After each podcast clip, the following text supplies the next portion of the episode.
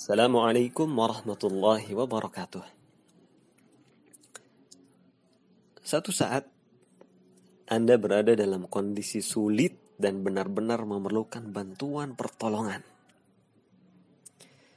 Dan tring seketika itu terbersitlah di benak Anda nama seseorang yang mungkin bisa Anda ketuk pintu rumahnya lalu Anda mintai pertolongannya.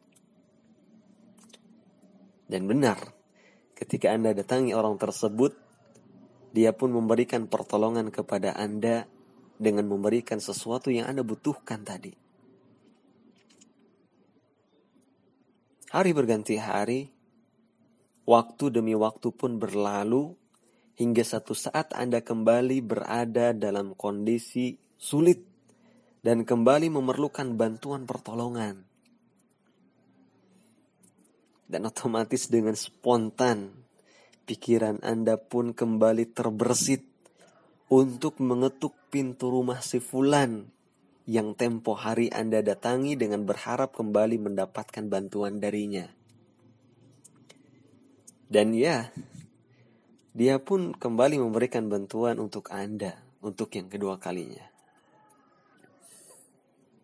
Saudaraku, Coba Anda perhatikan. Andai kondisi seperti ini terulang untuk yang ketiga kalinya, keempat kalinya, kelima kalinya, dan seterusnya, Anda meminta kepada orang tersebut, kira-kira secara manusiawi, apa yang akan dia rasakan oleh orang tersebut ketika Anda mintai pertolongannya terus-menerus oleh Anda? Pasti dia kesal bukan? Dan apakah dia akan kembali memberikan bantuan atas sesuatu yang Anda butuhkan? Saya rasa dia akan bosan. Dan bisa jadi nggak mau lagi memberikan bantuan untuk Anda. Dan inilah manusia. Semakin banyak diminta, maka lambat laun dia akan kesal. Dan ini wajar kok, manusiawi. Kondisi ini sungguh sangat bertolak belakang. Andaikan pintu yang paling pertama diketuk adalah pintu langit. Dan yang diminta pertolongan adalah sang pencipta langit bumi dan seisinya. Dialah Allah subhanahu wa ta'ala. Semakin Anda sering meminta kepadanya, maka dia akan semakin sayang kepada Anda namun justru jika Anda jarang atau bahkan tidak pernah meminta kepadanya, maka dia akan murka kepada Anda. Rasulullah Shallallahu Alaihi Wasallam bersabda, "Man lam yas'alillah yaghdab alaih." Man lam yas'alillah yaghdab alaih. Siapa saja yang enggan meminta kepada Allah, maka Allah akan murka kepadanya. Hadis yang diriwayatkan oleh Al-Imam Tirmidzi rahimahullah taala. Lantas pertanyaannya,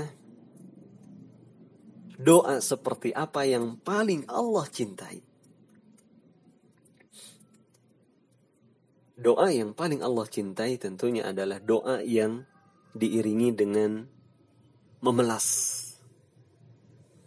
Bagaikan orang yang mengharapkan belas kasihan yang benar-benar butuh dan merasa rendah di hadapan orang yang dia minta inilah memelas.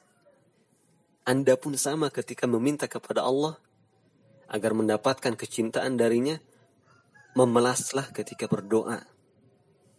Karena Rasulullah Sallallahu Alaihi Wasallam bersabda, Inna Allah yuhibbul mulhina fid du'a. Sesungguhnya Allah mencintai orang-orang yang melas dalam berdoa. Dia memelas ketika berdoa. Hadis yang diriwayatkan oleh Imam Baihaqi rahimahullah taala. Kemudian pertanyaan berikutnya, doa yang memelas itu doa seperti apa sih? Mungkin kadang kita bertanya-tanya, bingung, doa melas seperti apa? Maka kita akan sebutkan ucapan Al-Imam Ahmad rahimahullah taala di dalam kitabnya Az-Zuhud Beliau menukil ucapan seorang ulama Beliau katakan dari Qatadah. Dia berkata, Muwarriq berkata, ما وجدت للمؤمن مثلا إلا رجلا في البحر على خشبة فهو يدعو يا رب يا رب لعل الله عز وجل أن ينجيه Muarik mengatakan, aku tidak menemukan permisalan, perumpamaan yang pas untuk seseorang yang berdoa dalam keadaan memelas, kecuali seperti seseorang yang berada di atas papan kayu ya, di tengah lautan, dan dia berdoa, Ya Rob, Ya Rob. Dia berharap agar Allah subhanahu wa ta'ala menyelamatkannya. Ini perumpamaan yang sangat luar biasa. Bayangkan oleh Anda seseorang ataupun Anda berada di atas papan, terapung-apung di tengah lautan, kemudian Anda berdoa meminta untuk diselamatkan oleh Allah Subhanahu wa taala. Inilah doa orang yang memelas. Dan pernahkah Anda berdoa dengan perasaan seperti ini? Ataukah doa yang kita panjatkan hanya sekadar lisan yang berucap, tangan yang diangkat yang diiringi dengan lamunan. Mungkin inilah kebanyakan doa kita seperti ini. Saudaraku, ketika Anda ditimpa kesulitan, maka jadikanlah pintu yang pertama kali kita ketuk. Pintu yang pertama kali Anda ketuk adalah pintu langit. Mintalah kepada Allah subhanahu wa ta'ala. Terus-teruslah meminta kepada Allah. Meminta kepada Rabbul Alamin. Berdoa kepadanya dengan memelas. Maka sekali lagi saya katakan, memelaslah dalam berdoa.